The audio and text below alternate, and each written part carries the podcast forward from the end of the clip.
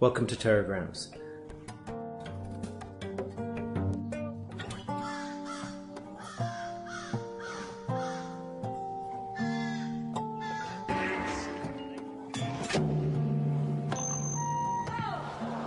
Hi, I'm Craig Verzone, and I'll be your host for the ninth delivery of Terragrams. Today we're joined by Beth Meyer in Barcelona.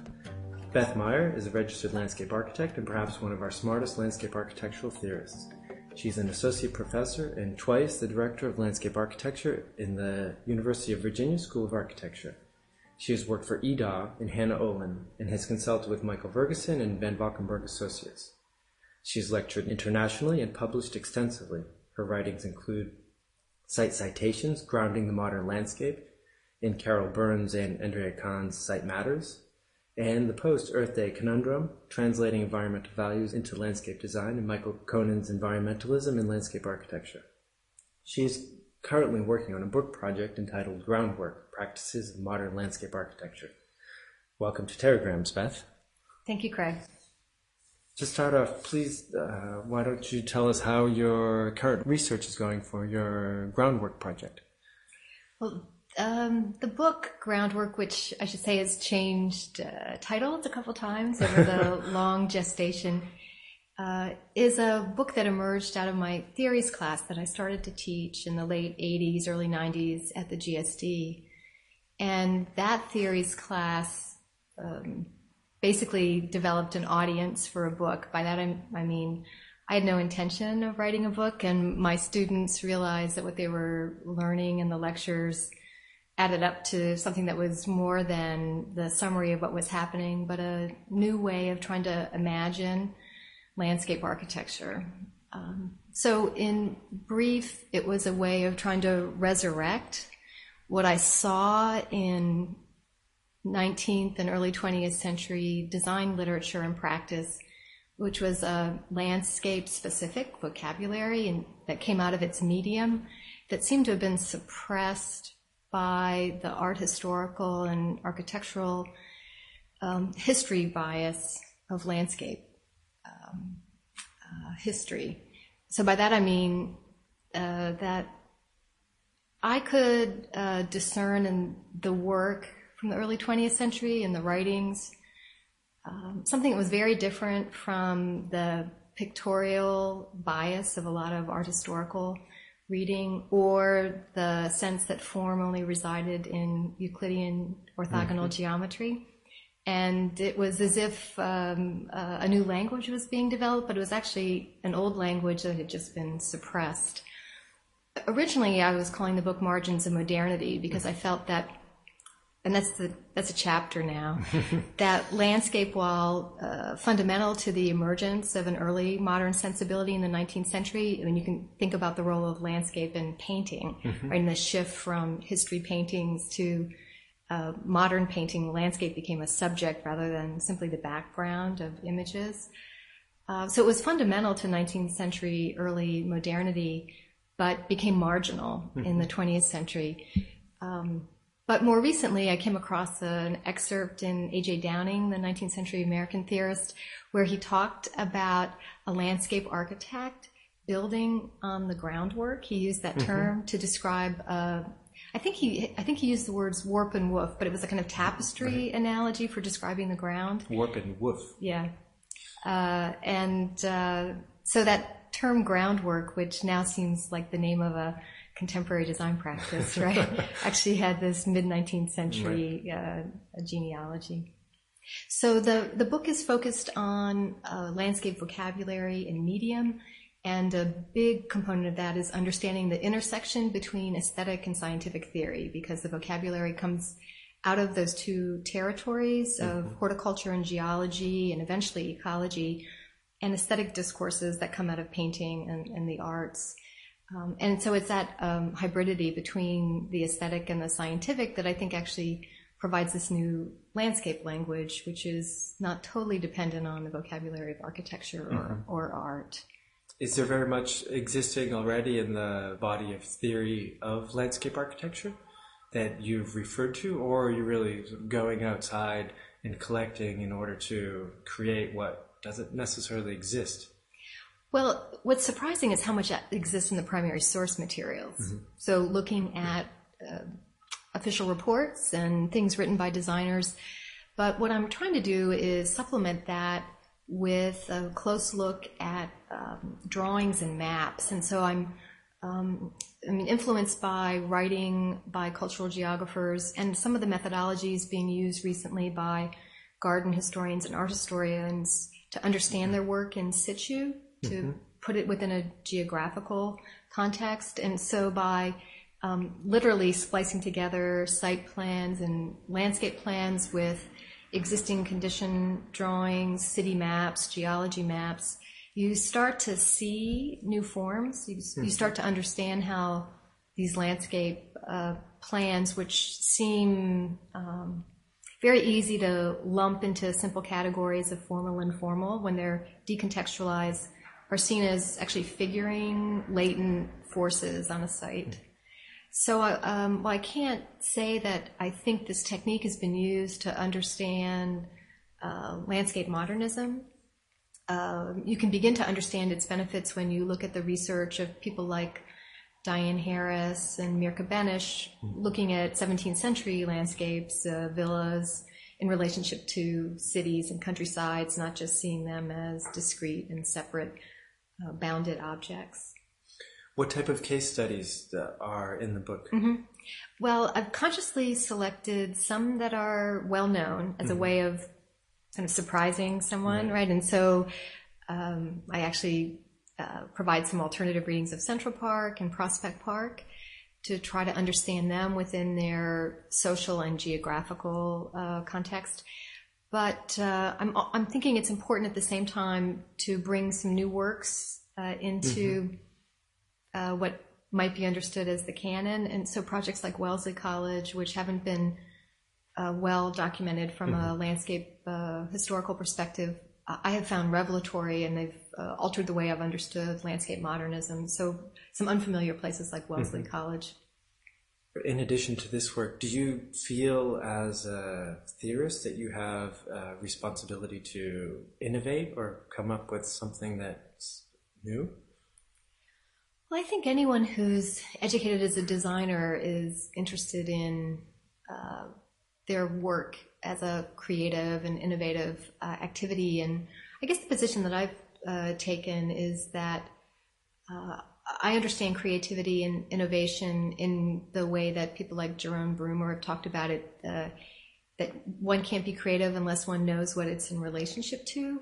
And so part of what I've been um, interested in uh, doing is uh, providing a different way of looking at our uh, traditions and the work that's come before us so that our work can be discursive. And I think that that's something that landscape architecture can benefit from.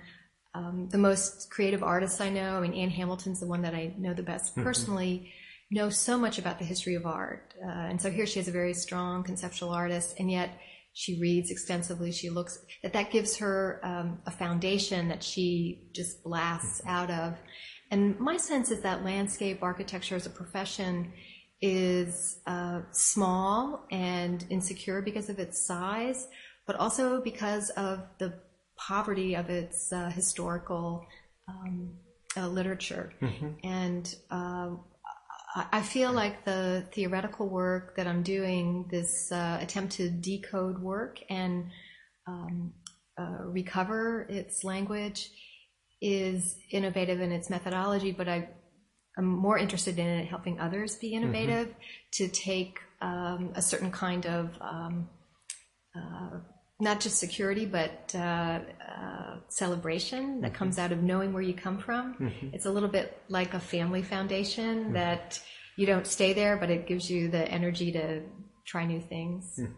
So you would say that that would be how uh, it would enrich a contemporary practice. Exactly. Through knowledge of its of its past. And uh, understanding that its past is not theoretically impoverished. I remember the first time I taught at the G S D, there was a dialogue and debate between Laurie Olin and Peter Walker, and they went on to just complain about the lack of um, theoretical work in our fields historically. And the students were all laughing, right, because they had a twenty-page bibliography for me that was only dealing with one hundred years of literature. Like, where have you been, right? They, I mean, they understood the students. They weren't un- taking the course. They weren't taking the class. The students understood that this work was there but not well known. Right. Do you think that the voice, given it's this impoverishment, that mm-hmm. the voice of landscape architecture, or that this is one of the reasons that the voice of landscape architecture is not necessarily heard?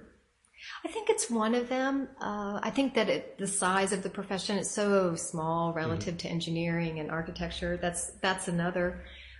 But I uh, have had a real sense over the last decade that there's a, a moment that we're in, uh, in terms of our own culture, that is recognizing that the issues that a lot of landscape architects care about, how you uh, actually live within a, a space that you are changing and and uh, sustaining at the same time, mm-hmm. that those issues which seem to be somewhat outside the um, kind of framework of uh, broader concerns always seem to be marginal relative to economic issues or, or um, architectural issues.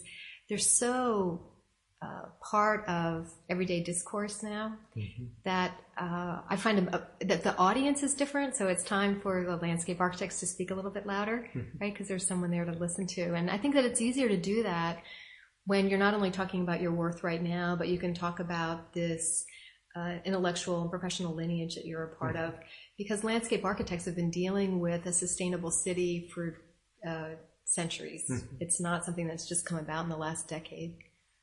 Do you think the associated professions uh, around landscape architecture are bringing um, a credible discourse, or are, um, uh, how do I, how do I,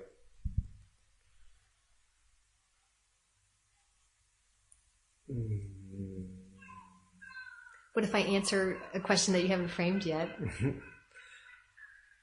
I think that there's an awful lot of appropriation of our sensibilities, a kind of um, colonization from outside, mm. from urban design and architecture.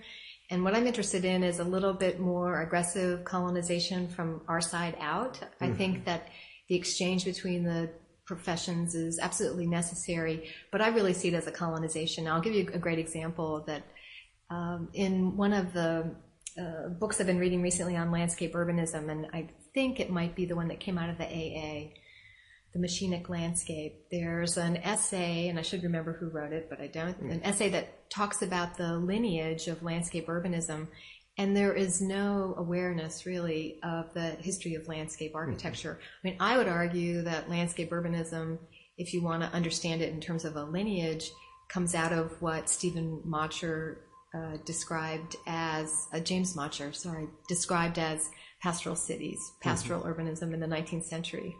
And so I read that and I, I mean, I was appalled, right? It was as if it was coming solely out of the lineage of modern architecture mm-hmm. that somehow intersected with a certain uh, dissatisfaction with the architectural object mm-hmm. and a desire for field making. And it just seemed so uh, limited. And I think it's something that landscape architects should be all over. They should right. be talking about the reverse set of influences. So there's an openness and an interest in these other fields, but... What do you think has caused this naivete? Well, I think there are very few uh, good histories taught in design schools that deal with the history of the environment built. Buildings, cities, and landscapes. So you get a history of modern architecture, and you'll never know that the Siedlungen, the housing estates that were so innovative as social housing in Europe, Uh, had landscapes designed by Lebrecht Mege, mm. who was designing sustainable, productive, mm. edible landscapes mm-hmm. and Klein Gartens. You have students who take the history of landscape architecture and they never understand something about the buildings that are on the other side of their spaces. And, you know, we're educated in these narrow bands, which really influences what we know. Right. And so I think it's partially design field driven, but I think it's also supported in a um, unconscious way by the way in which the history of our fields is taught separately. Do you think it has anything to do with the landscape architects not uh, necessarily being good self-promoters? Yes, it's partially that, but it's also where the schools are. Mm-hmm. All right, that uh, a number of the more prestigious American schools of architecture and private universities that don't have landscape architecture programs, or if they do, they're in other colleges, not in the architecture. So it's one thing to say, well, it has to do with individuals who are in a field, and it's another thing to understand that there is an institutional structure uh, that um, reinforces separation, and it's the separation between land-grant universities and private universities that often uh, explains where landscape architecture versus architecture programs are. It's a separation in terms of service courses where you learn architectural technology versus landscape technology, or architectural history versus landscape history. So I think it's complex. I don't think it's necessarily um, due to some essential personality type. That's one kind of designer versus another. I think it's much more complex than that, and it has to do with these institutional frameworks. Mm-hmm. Do you see that the, in general, that is changing, and that the histories uh, are being rewritten? Well, I know that, at least in my own experience, the architectural historians who teach at U V A, who have interviewed at U V A for positions recently, are very interested in altering and changing their teaching to deal with vernacular issues, to deal with uh, larger urban issues. And I've been approached by several faculty who teach in the history of modern architecture, because my students who've taken their class mm-hmm. have, uh, have t- talked to them about examples. And so I think this generation is very interested in trying to be less uh, building specific in the way they teach history. But it'll take another generation to actually find a way to, where these courses are all integrated versus separated by discipline. Mm-hmm. Mm-hmm. You're also interested in, in design as site interpretation. Mm-hmm. Is this a new interest, or did you already sense it back when you were working, when you were practicing with E D A W um, and Hannah Olin? It's a good question. Sometimes you look back and you see where things started, but you weren't aware at the time.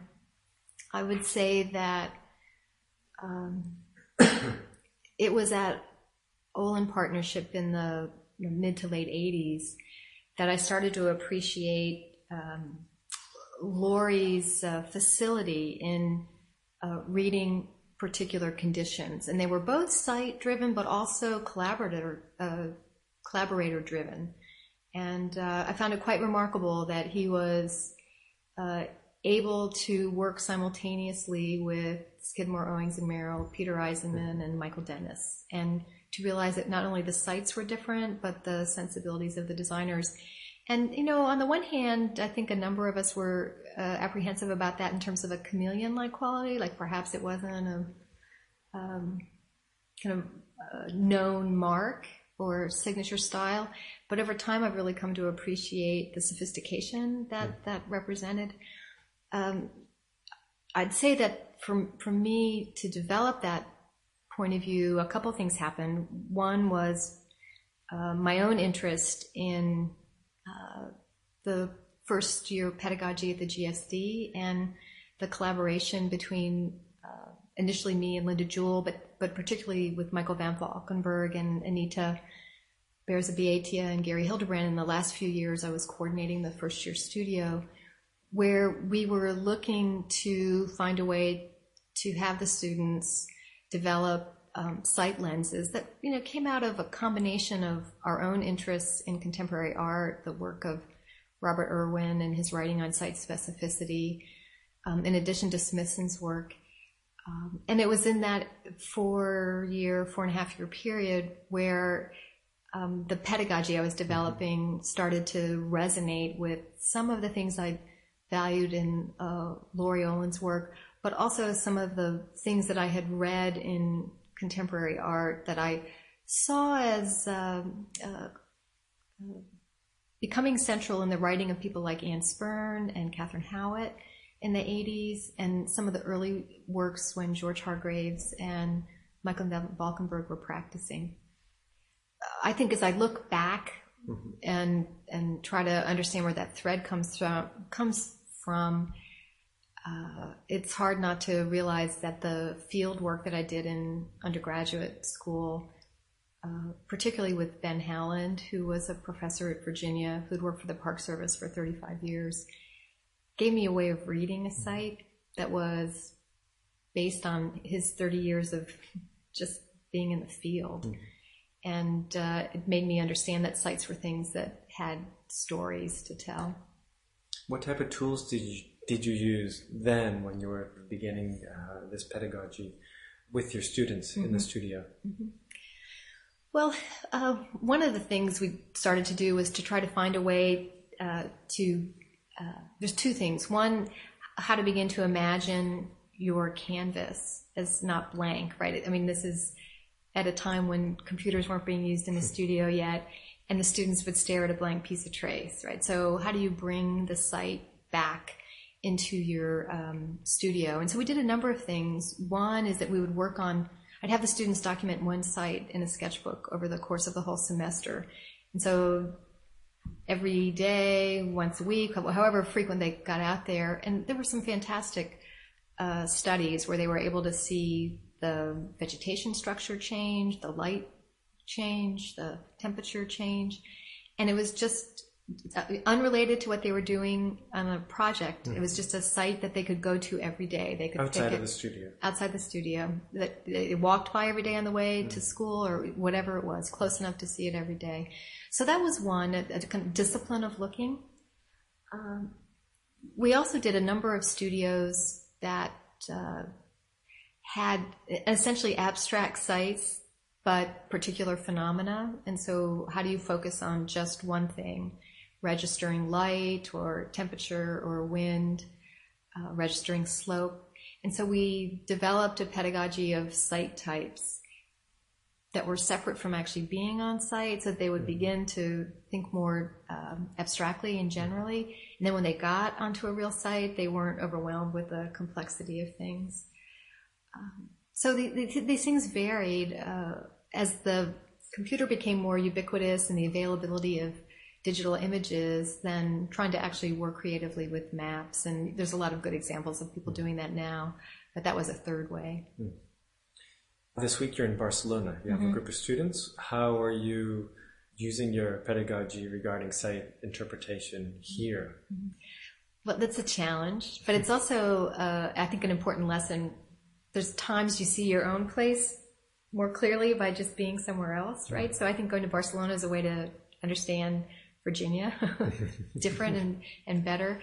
But there's a, a couple things that we've done. One is through the case studies we have the students do before we come here, so that they not only study um, contemporary built work that's been designed by others, but they have to analyze the built work and then contextualize the built work. So the urban analysis that we did for uh, the preparatory work before coming from Barcelona didn't start at the scale of the city. It actually started at a case study, mm-hmm. twelve case studies for the class, six buildings, six landscapes.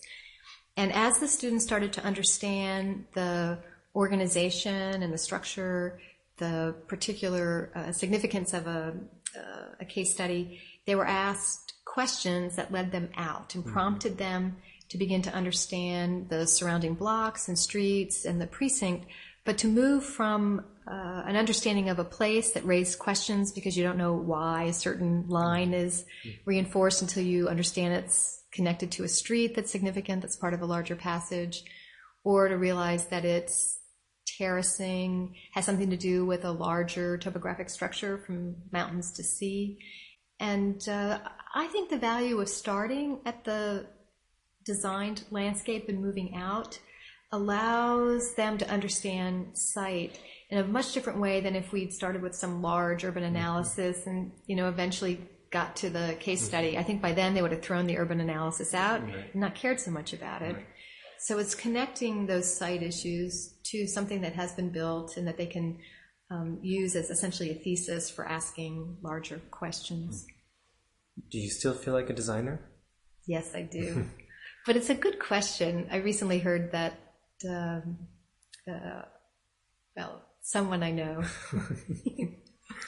categorized a couple of us on the faculty, not as designers, because uh-huh. we didn't have a practice. Mm-hmm. Uh, and I can tell you that both of us very much identify ourselves as designers, despite not building things right now. And I think that that's an important issue, to realize that a design education is not just about a way of making, it's also a way of seeing and creating.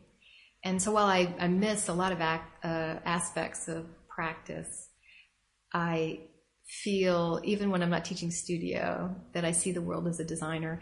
And uh, I mean, a good example is in Mirka Benish's conference about, I guess, around ten years ago, that was on methodologies in garden history.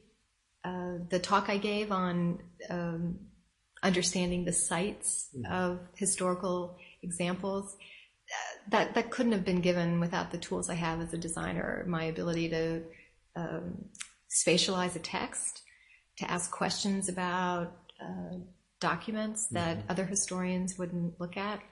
So I think that those skills are being used in a lot mm-hmm. of ways that are um, outside of the construction of a project. And you're often asked in by by uh, design practices to consult. What role do you mm-hmm. take as a consultant? Well, I, uh, I've turned a lot of those down because I'm trying to finish this book. But the, but I can tell you the what was really an extraordinary collaboration, the one that I worked with uh, Van Valkenburg on for Wellesley College.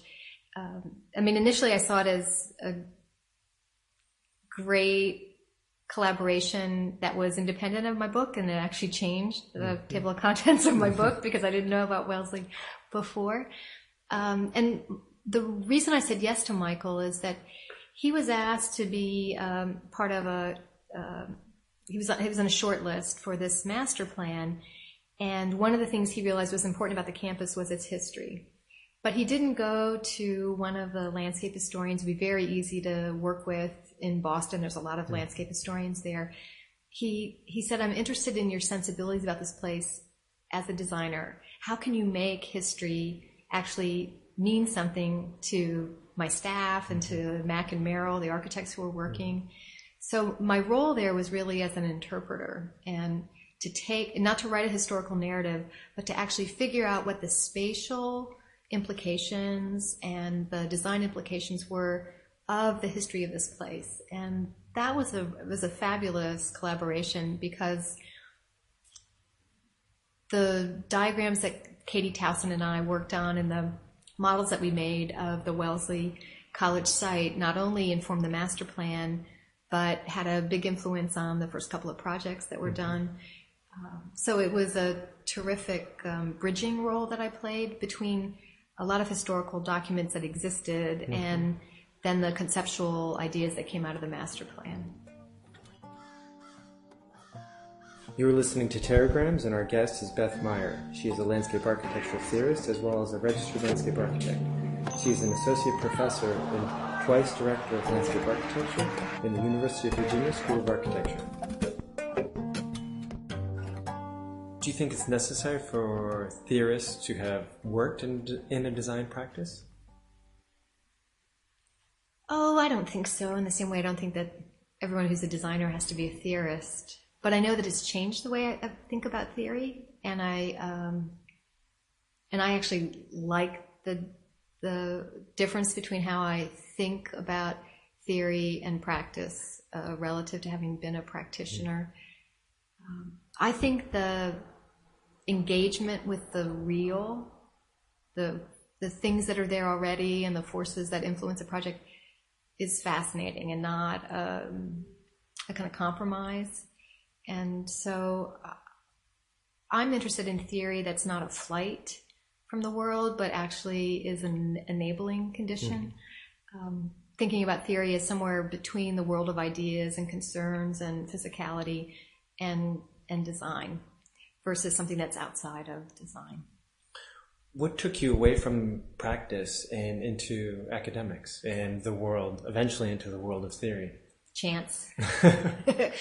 I mean, it'd be nice to say a life plan, but uh, I had a great opportunity right after grad school, the summer after grad school, to T A the summer session at U V A for the incoming landscape architecture students. And it was the first year there'd been a T A. Uh, I essentially went to Harry Porter, who was teaching, and said, you were just appointed associate dean, you're going to need some help teaching summer session, you should hire me. And I mean, that was chance, and that I had this two month period to realize I liked teaching. And it was a recession, and I got a call from Lenny Mirren at Cornell, who was going on leave, wanting to know if I would be interested in teaching for a year. Totally random chance thing. And since it was a recession, I said, yes, that sounds good. So I had this luxury, this great opportunity right out of grad school, and it made me know I enjoyed teaching, but I also realized there were things I didn't know, and I didn't want to stay. I was asked to apply for a full-time job at Cornell, and I decided not to. So uh, I had the sense that someday I might teach. And the chance part of it comes up when I, I received a call out of the blue from Laurie Olin to teach a visiting studio at the G S D in nineteen eighty-six. And Laurie and I had met each other when he came to Cornell to give a lecture, and he'd seen my student work. And that's a hard thing to say no to, because you don't think that opportunity is going to come up. So that went well, and then I applied for a couple of other jobs, worked in Laurie's office, and then got a call from uh, the G S D to apply for a position, because the students who'd taken my studio and had seen my studio harassed the faculty to call me. So, I mean, it's funny. I mean, it was much sooner than I probably would have on my own. And yet I'm um, pragmatic enough to know that when you get calls like that, they're not going to necessarily come again. It's a mm-hmm. function of time. So that was a bit of chance. The, the other thing that I'd say is I got great advice from Michael Van Valkenburgh when I started teaching at Harvard, in that he said, you know, you can do one or two things really well. It's hard to practice and teach and write. Mm-hmm. So figure out what you want to do well, and don't try to be a generalist. And I realized that there were things that were that I wanted to say when I was practicing, and I couldn't. Mm-hmm. And that was the time to try to start doing that. So I think I developed a voice in the first couple of things I wrote. And I realized that nobody else was close to staking out some of those issues, and that it was a, a void in the field that I should try to fill. What are the difficulties between teaching and research, or teaching and writing?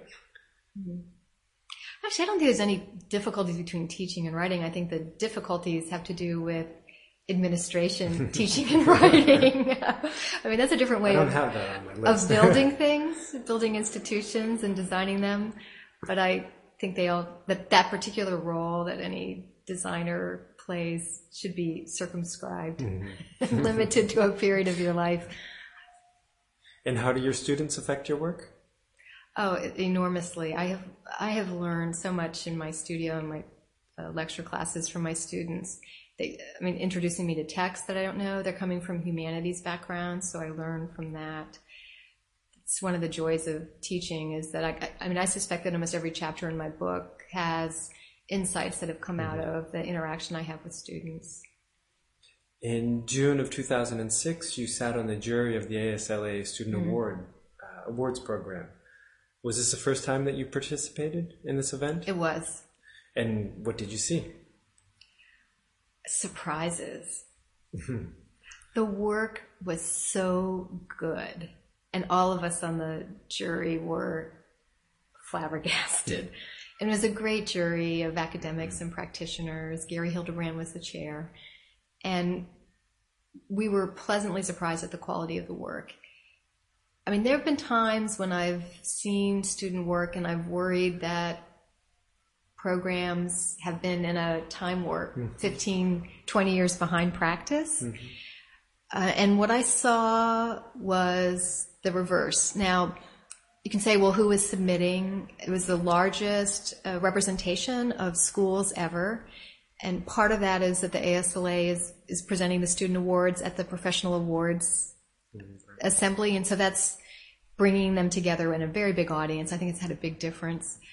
But I'm also quite hopeful that there's been a, I don't know, a generational shift, or that the schools that are in more marginal places are able to stay on top of practice now, given uh, the kind of communication that's possible digitally, not only through text.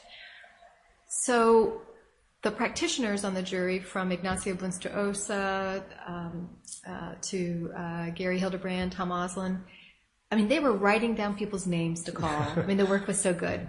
And it wasn't just from a few schools. Right. I mean, there were uh, there was one student uh, who whose work none of us knew. He won two awards from the University of New Mexico.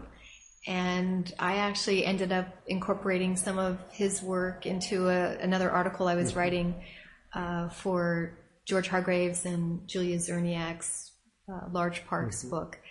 What's his name? Uh, he's, he's quite good. I'll tell you later. What's his phone number? He's in Portland. Um, did you see any big discrepancies? I mean, in spite of seeing very good work, did you see big discrepancies nonetheless? Yeah, I did. Um, I should say more gaps uh, than discrepancies. Uh, we were all uh, really wonderful work dealing with the public realm, parks, a, a lot of work on reclaimed sites and uh, industrial landscapes. Um, the kind of work that I love that you do, mm-hmm. this in-between ha- landscape of housing, mm-hmm. invisible. Uh, and in fact, it was an area that we were um, saying that the school should start to actually think seriously about, that this uh, complex landscape of buildings and infrastructure um, just not represented at all. There is a residential component that is a new one that's been co-sponsored by Garden Design Magazine, and uh, there wasn't much work in that category. We pulled uh, uh, temporary housing in uh, the in, in response to the earthquake at Bam in mm-hmm. Iran out of another category into this one because mm. it seemed to be the best residential project that we saw. Mm. So we were pulling things from different ones to supplement that particular area. The other thing is that there was a great range in the way that uh, digital technology and graphics were deployed. And the more interesting work was work that seemed to hybridize hand drawing and mm-hmm. digital representation, where you started to see an awful lot of generic Photoshop happy face, actually very generic landscapes, right, mm-hmm. that came out of that. And it, it was almost a, uh, a sense that we were back in this generic magic marker land right. of the seventies, yeah. but it was in a digital form. And were there any schools that stood out or schools that you hadn't necessarily thought of in, in a while? Well, New Mexico had some great projects. Uh, one was a studio uh, on the border, really beautiful project about the border between uh, the United States and Mexico. Um, there was an absolutely fantastic uh, project uh, from Oregon, um, a, a, amazing Midwest uh, landscape installation that was from, I think, Iowa. Mm. So while there were a lot of people who had applied from certain schools, mostly graduate programs on the East Coast, it was very, we didn't know where anyone was from when we were picking them, and it was fantastic mm-hmm. to they see. Were, so they were anonymous. They were anonymous. We're, and, and if you had, if you knew a scheme, you weren't allowed to talk mm-hmm. about it. So uh, there were three of us, uh, Gary, Rich Hawks, and I from universities. We had to recuse ourselves from mm-hmm. discussions of any work that we would have known. So I was actually quite pleased. I mean, all that being said, one of the things I found quite remarkable is the work of Anu Mathur Studios. Mm-hmm. Absolutely fantastic. And uh, it wasn't always clear that it was from her studio, which was also a nice mm-hmm. thing. You know, it was uh, clear that there was this kind of fabulous way of looking at sites, but not necessarily her way of looking mm-hmm. at sites. Recently, the architecture program absorbed the landscape architecture program at the University mm-hmm. of Virginia. Has this been a good thing? It's been a great thing, but I wouldn't characterize it the same way. There are two departments that mm-hmm. formed one department. We weren't absorbed by another. It's more of a merger than an absorption. Yeah, yeah, exactly. I mean, it's a department of architecture and landscape architecture. And while there's a size inequity, and we only have a graduate program, and they have an architecture undergrad and graduate program, I think it's been a terrific thing, and that for the last ten to fifteen years, there's been a lot of collaboration in the um, school at both the option level and the introductory level studios. And um, it's allowed us to um, kind of capture that informal collaboration and also recognize that a lot of the area of innovation that needs to happen in our field has to do with the negotiation between mm-hmm. an interior and an exterior space, and it's not a plan issue, and it's not solely a sectional issue. It's an issue that has to do with the environment. And if you're interested in uh, rainwater, like when we were down mm-hmm. uh, at the Maritime Museum today, and you're wondering where does this water come from on a roof, mm-hmm. that it's hard to solve that problem solely as a building problem or, or solely as a landscape problem. So setting up ways that the students understand that these processes that are so fundamental for a sustainable urbanism require them to be conversant and to create a dialect that's neither purely architecture, purely landscape architecture, but it's a distinct third thing. Do you see your students mixing up a lot?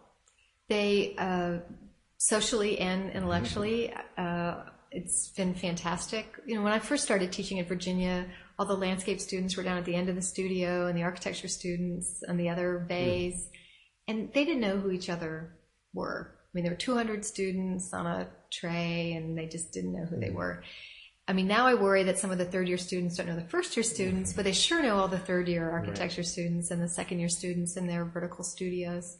So I think we're building um, a, a way of conversing and understanding the different fields for what they are, but also realizing that there is a place that they have in common. Mm-hmm. Um, and... Right now, I think about a fifth of our students in the graduate uh, programs are doing dual degree, a, a fifth of the landscape students are doing dual degrees in architecture, so twenty percent. Mm. Um, there's also some students doing dual degrees with planning and occasionally one with history. So you have a lot of crossovers. We do. And they don't all come in that way. They mm-hmm. often find themselves in a class or on a Barcelona studio, mm-hmm. and then the next thing you know, they're Uh, deciding they want to uh, stay in school a little longer. Your department has recently gone through the uh, the hiring of Christina Hill, mm-hmm. who's now the new department chair. Mm-hmm. How will this change the the landscape architecture program, and mm-hmm. where mm-hmm. where where are y'all going? Yeah, I think it's a great addition. We're we're uh, thrilled that she's accepted the offer, and I think what Christina allows um, us to do is to build on the Uh, preliminary success of this curriculum readjustment we did about five years ago with our ecology and technology sequence, where we threw up all the classes that were related to construction and all the classes related to plants and ecology and said that should be one sequence. So every time you learn about moving earth, you should understand that relative to water flow. And every time you detail a wall or a paving surface, you should understand that relative to hydraulics and soil conditions.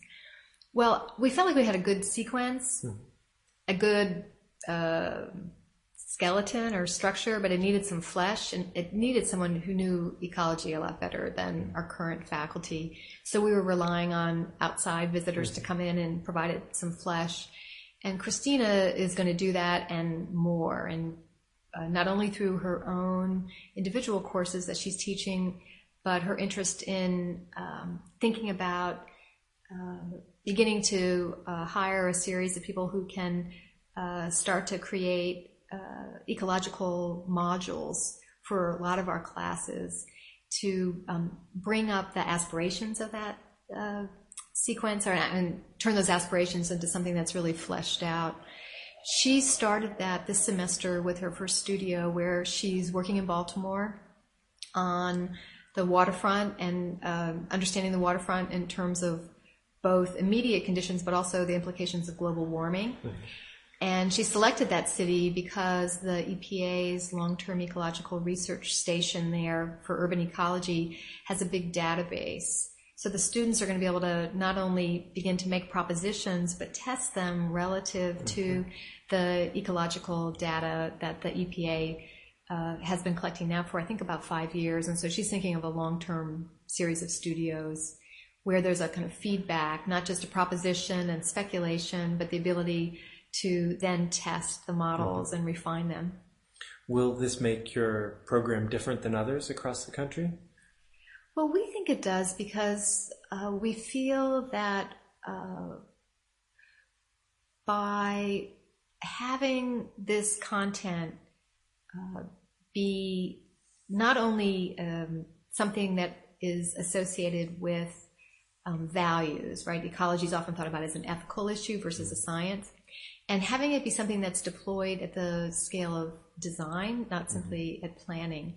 And then lastly, having it be deployed um, relative to um, making, mm. kind of material scaled making, that it does differentiate us. Because I think a lot of the interest in ecology right now is embedded in diagrams of process, mm-hmm. but it doesn't always feel like it's kind of tested at the um, material and tectonic Um, reality of a site. And while studio in school can never approximate construction and the kind of knowing that happens over a process of being in an office, I think it is important that it gets grounded. And I feel like that that's what we're striving for, is for there always to be this particularity of how process is um, kind of harnessed and deployed.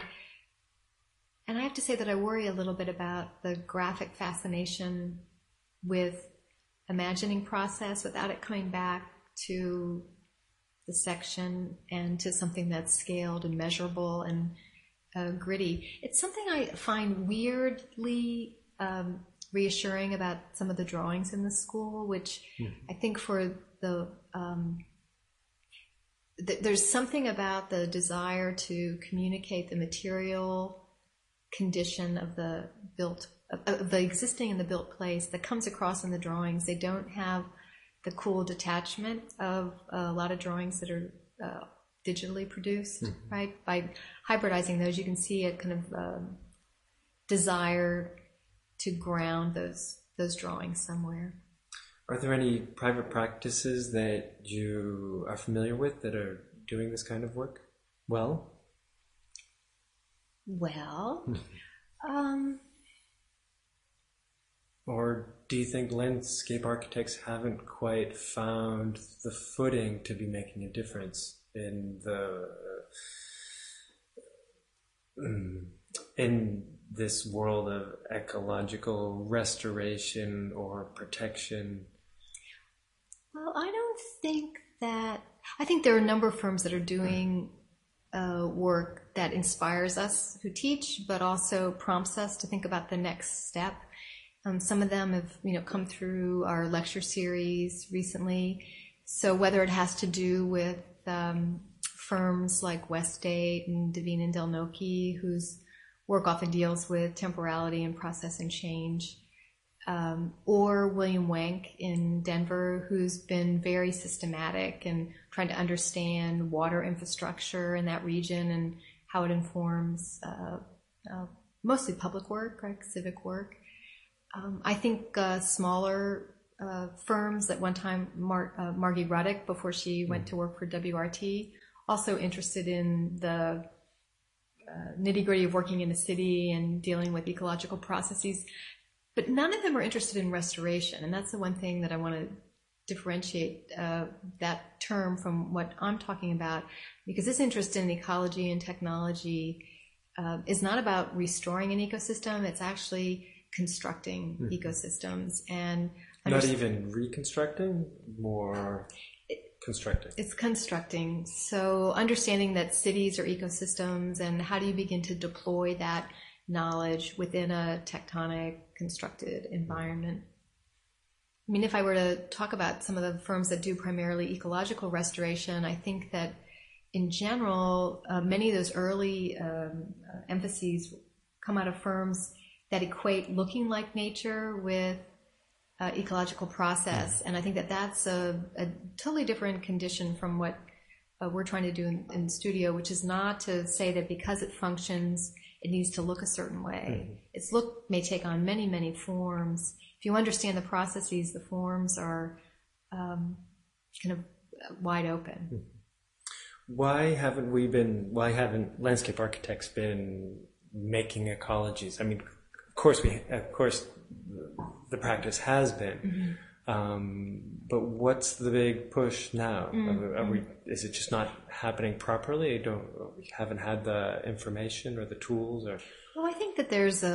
I mean, it, rather than a generalization, I would say that the environmental movement of the nineteen sixties and seventies uh, resulted in a lot of people being very interested in ecology and focusing on conservation and preservation and ecological design. And they often set themselves up as antagonistic or opposite of those who wanted to build and make. And it's not, um, I think, uh, unfair to say that uh, you often found yourself in a situation in the seventies and early eighties where you either went to school or went to work in firms where you had two choices. There was a group influenced by the landscape artists and then a group in- influenced by ecologists. And I think what starts to come out in the discourse of the nineteen eighties, which is really becoming mature now, is a generation that is trying to find a way to bring those two things together and to understand the artfulness and the constructed possibilities of um, ecology. So whether it's in the um, kind of site-specific phenomenal investigations that Michael Van Valkenburgh did in the eighties, or the um, Uh, work of William Wank or George Hargreaves dealing with larger landscape infrastructure that's clearly constructed and kind of joyfully constructed, that that work uh, was groundbreaking and trying to hybridize this artistic landscape as art and landscape mm-hmm. as process. And so, uh, I mean, we're seeing now students who came out of schools who are introduced to those two things as not separate, being able to take it to a different place, a more mm-hmm. sophisticated place. And so the sophistication resides in not just looking at process generally, but actually asking yourself, can we measure this? And can we begin to actually demonstrate uh, that something's healthier, that's more productive, mm-hmm. uh, that um, it's not just something you do out of um, kind of ethical position, but because you can actually argue for um, Uh, a greater good that comes mm-hmm. out of it. And I think what's possible now, because of the data that's starting to be stored in different government uh, agencies for different cities, is that we can begin to test work and to model it and simulate it. And that's going to be fascinating. And it's where I think the poetics can be actually backed up mm-hmm. uh, with uh, principles and data. And I think it's going to take the, a generation that's able to test things temporally, to use the mm-hmm. computer as a way of beginning to imagine possible futures and to begin to do relatively inexpensively and easily uh, a sort of post-construction evaluation that we haven't been able to do before, which will take us to a different place, mm-hmm. and uh, I think a, um, a very interesting place. So do you, do you think this technological advance has been one of the catalysts to put us into this position? And have there been other have there been yeah. other catalysts which have raised our awareness? Like, why now? Why so late? Well, I, I don't always think everything's late. Slow, maybe, mm. right? But I do think that the profession works in waves, right? That you're educated in one way. It mm. takes a while to start actually being able to do your own work, right? And as you start to do that, you're working on what you know, and then mm. another group. So there's this kind of wave that happens, right? We're already behind. yeah, yeah. Um, so I think that's one issue. Uh, I think the other thing that's happening is that really there is a recognition that there's a different audience out there. And uh, I think we're behind the audience right now, mm. frankly. I mean, I've been uh, amazed to see the popularity of uh, Gore's film, mm. uh, to see the way in which City of Chicago has developed a green roof agenda, mm. that, you know, across the United States where environmental issues have been so below radar and um, not within the mainstream, that uh, they're understood with a sense of urgency now. So I think that that recognition is kind of pulling landscape architects mm. like faster to try to begin to mm. make a case for things. And And I think that's the point we're at right now, is that a lot of this work, um, it's clear uh, that it can be done and that there's some benefit, but what benefit, mm-hmm. right? Beyond uh, aesthetic and ethical, mm-hmm. how do you begin to demonstrate it as having worth so you can argue with an engineer mm-hmm. or the value engineer mm-hmm. in a project? Do we need another Thomas Jefferson as landscape architect and politician? Politician. Well, I have been very interested in the way in which our colleague Maurice Cox, who's made a case for the power of an architect who's a mm-hmm. politician, he was the mayor of Charlottesville while on the faculty at U V A, And I'm, um, I'm heartened by the degree to which a lot of students want to be citizens, if not politicians. They understand that they need to be active outside their practice in terms of changing the discourse. And I know that's very different from my generation, and uh, I hope it's not a, a blip, but it's actually a trajectory. We'll see. Yeah. What are the challenges for women in the field of landscape architecture? We'd like to think there aren't any, but there are a lot, right? And uh, we've spoken about the controversy in the last month about uh, Martha Schwartz's uh, tenure case mm-hmm. at Harvard, and it's astounding to think that that program is one hundred plus years old, and there's never been a tenured woman mm. uh, in it. So uh, there, there still is um, a, there's a small community of senior women in the field. And I mean, the, the challenges are not um, rocket science. I mean, one of them is the fact that um, women have complicated lives, and um, what it takes to have a family and a practice is mm. complicated, and uh, means deferring things uh, for a while. But I also think that uh, there uh, needs to be recognition that Um, women moving into the field, uh, even more important, minorities moving into the field. I mean, landscape architecture is grossly represented in terms of uh, minorities. And when you think about a designer not just doing private commissions, but public work, you would hope that we'd have the kind of representation mm-hmm. that our constituency does, and we don't. So I, I think that there's an um, enormous need to not only educate Uh, younger people about the potential roles that they can play in this field, but to also figure out how to set up um, structures within firms and universities that allow for um, part-time work, for um, deferral of work, for uh, multi-year leaves. I mean, we don't have a system in the United States like in some Scandinavian countries where we have decent daycare, affordable daycare.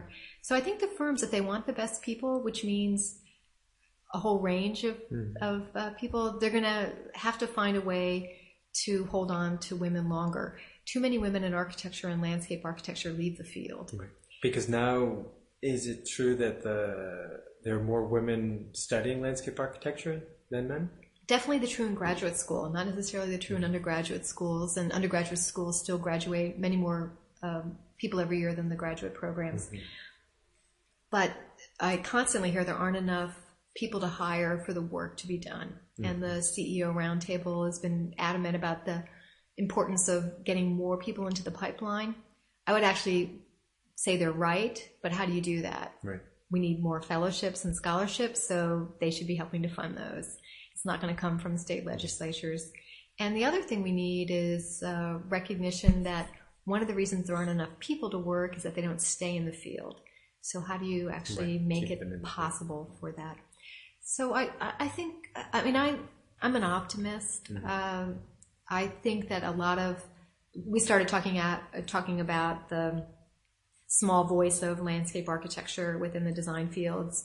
It's related to the small percentage of minorities and women within the design fields. And I think a lot of those things are institutional and can be changed um, versus the result of personal bias. Mm-hmm. I'm an optimist in that way. That's good. In two thousand five, the Museum of Modern Art mounted an exhibition on contemporary landscape architecture. Uh, or contemporary landscape design. Mm-hmm. From my knowledge, it was the first major exhibition like this since a similar exhibition at the MoMA that was held in the sixties. Were, did you have a chance to see the show? I didn't see the show, but I know the show. Did you think that the that they mounted an accurate representation of the field? Well, I think any show like that is great for the field, right? To have MoMA do a landscape show puts a lot of heat on the curator, mm. since there's only been one in forty, fifty years. I think the other one was Elizabeth Kassler when mm-hmm. she did the little book, uh, Modern Gardens and the Landscape. And, uh, and I'm not even sure that was a very big show. I'd like to know more about it. Uh, but that was a quirky show as well, if you just uh, look at the catalog. Um, I think that this one, it was, um,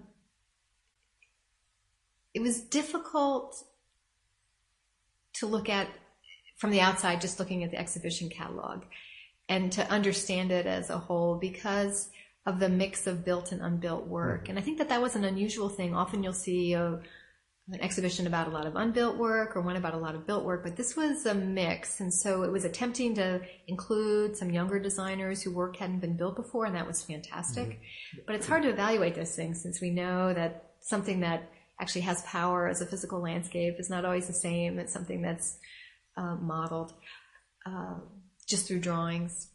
I mean, what was great about the unbuilt work is that it allowed a number of new projects that are dealing with um, issues of landscape urbanism to kind of be brought in. Mm-hmm. I think about uh, the Fresh Kills work uh, is one example.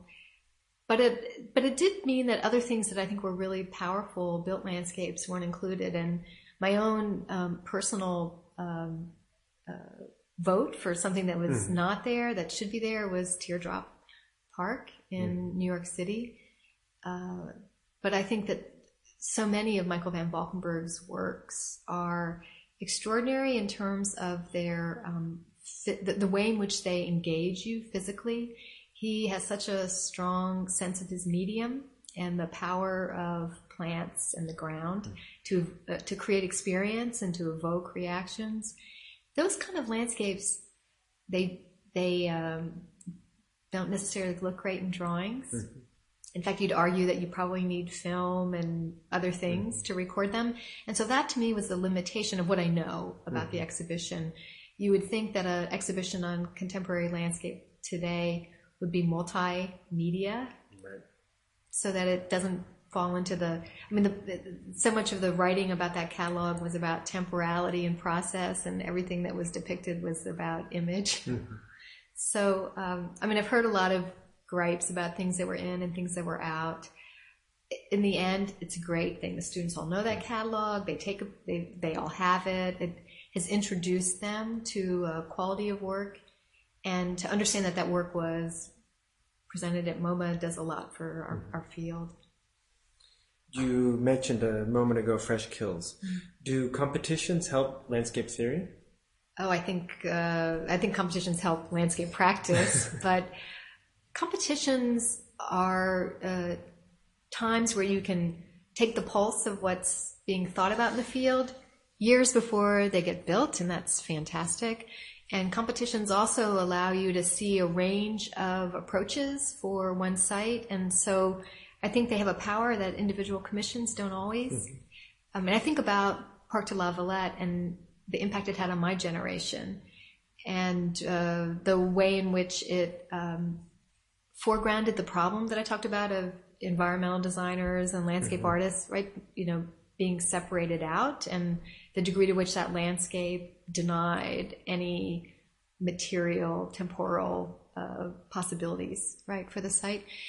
Um, and I think that the Downsview Park competition in Toronto and Fresh Kills uh, in the United States have recently done the that. The High Line. And the High Line. They have done that uh, as well, um, that not only the projects being built, but the other projects have uh, created a, a, a new possibility and actually a new discourse. I think those competitions had a huge influence on the student work that mm. I mentioned before. Mm. So even if those things aren't built, they're changing the field. In the fall of two thousand four, Heidi Homan and her colleague Jorn Langhorst from the University of Iowa produced a pamphlet entitled Landscape Architecture in Apocalyptic Manifesto. And it painted a rather grim portrait of the current state of our of our practice. Mm-hmm. You read that and were rather surprised and responded to it. Um, how has this changed the way you've taught? Mm. Well, I I changed my requirements for my theory class the next semester to have my students write their own manifestos, and manifestos that I thought were uh, what a manifesto should be, which is an affirmation of belief versus a complaint and a gripe about mm. the field. And uh, this gets back to me being an optimist. And also, I think anyone who's a designer, is a, they have to be an optimist, right? Because particularly a landscape architect, you're designing something you'll probably never, well, you might see it in its maturity, but maybe not, right? And it's definitely a hopeful act in that it's about a new beginning and a change. So uh, for the students, instead of all their work being analytical and interpretive of other texts, it was the first time I had them uh, write their own statement of beliefs. And that exercise has been revelatory mm-hmm. and uh, inspiring to me to see them staking out their turf and uh, sticking their necks out mm-hmm. and saying what they believe in. And to do that based, uh, not at the beginning of the class when they're somewhat involved in themselves and not really understanding themselves as part of a larger family of ideas, but at the end of the class, when they can build on work.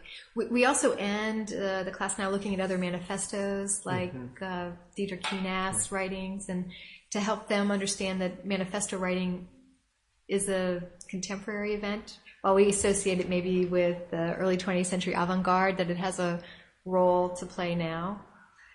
Um, have you seen, have you seen any other reactions? Well, the Landscape Architecture magazine obviously had a, you know, a, a series of uh, essays and reactions, and uh, you know, I haven't talked to many colleagues uh, since then about how it may have affected their teaching, but it's actually a really interesting issue. I I sense that what they wanted to get out of this is not what they got out of this, um, partially because so many people saw their maybe their complaints were kind of put in a general way to spark a reaction, but they were so generalized that they seemed uninformed. And I know it's not the case. I know mm-hmm. Heidi knows that history, and I don't know um, her colleague, but I've heard he's also quite bright. Um, but there's a moment when you're trying to be uh, kind of incendiary where you have to also be very mm-hmm. particular about what you know and don't know. And I think there was a way of reading, not knowing them, you could read that as... Uh, someone who's dissatisfied because they because of what they think the field is, mm. but it's not. Mm. And one thing that's been quite fantastic is to hear my friends who are practitioners um, who responded to that talk about the possibilities they see in practice right now versus the limitations. Mm-hmm. And I think that that's uh, something that maybe the generation ahead of them didn't see at such an early state in their careers. Mm. What kind of advice do you give your graduating students? Some of it is very practical, and some of it is less so. They're very apprehensive about where their first job should be, and I'm more interested in talking to them about what their second job is going to be, because often that's the catalyst to their own practice or something else. But um, but I say a couple things to them uh, that are quite practical. One of them is that it's very easy when you start working to maintain the same kind of rhythm you had in school. But that rhythm assumes that everything you're doing is for yourself, and it's not. It's for someone else.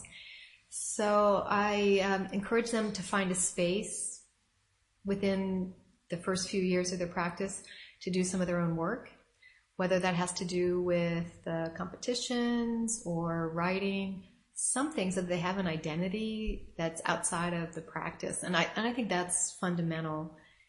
Um, In my first few years in practice, I did competitions with friends. A group of us, about a dozen of us, had a monthly, I'd call it a study group, but it, it was a little bit of a griping group sometimes about our bosses. It was called MODO. We invited lecturers and talked about projects and books. It's so easy to move into practice and get consumed in someone else's firm. And it's so important to find a space so that when you're ready for your second job, mm-hmm. you haven't lost your voice. Mm-hmm. And so that's a, a big part of the advice that I give mm-hmm. folks. Um, Julie and I, and, and uh, I suspect Christina now, um, are adamant uh, when we're talking to our students, when they are uh, looking at schools, that they need to be fearless and warrior-like mm-hmm. if they want to be in this field, because you need to like fight. Mm-hmm. Um, it's hard to get things built, and it's hard to get them built uh, in the best of circumstances. And if you don't like the fight, you're not going to get them done. Mm. So that's the, the final thing, is just to shore them up about the importance of speaking out and finding strategies for changing things. We talked today as we walked around Barcelona about street section details and water in the city and the difference between how things could be done and are done based on codes. The students need to realize that some of those things they can change through the beauty and the power of their work and the innovations that are in their work, and some of it they need to do as citizens mm. in different roles and capacities. So I hope that that message is clear to them, that they can't assume they can do it all in their practice, that some of the things they're going to have to do by being part of a community and figuring out how you change expectations. It's been wonderful to have you on the show, and um, good luck, and have a great time in Barcelona. Oh, I'll try. Yeah. Thanks, Craig.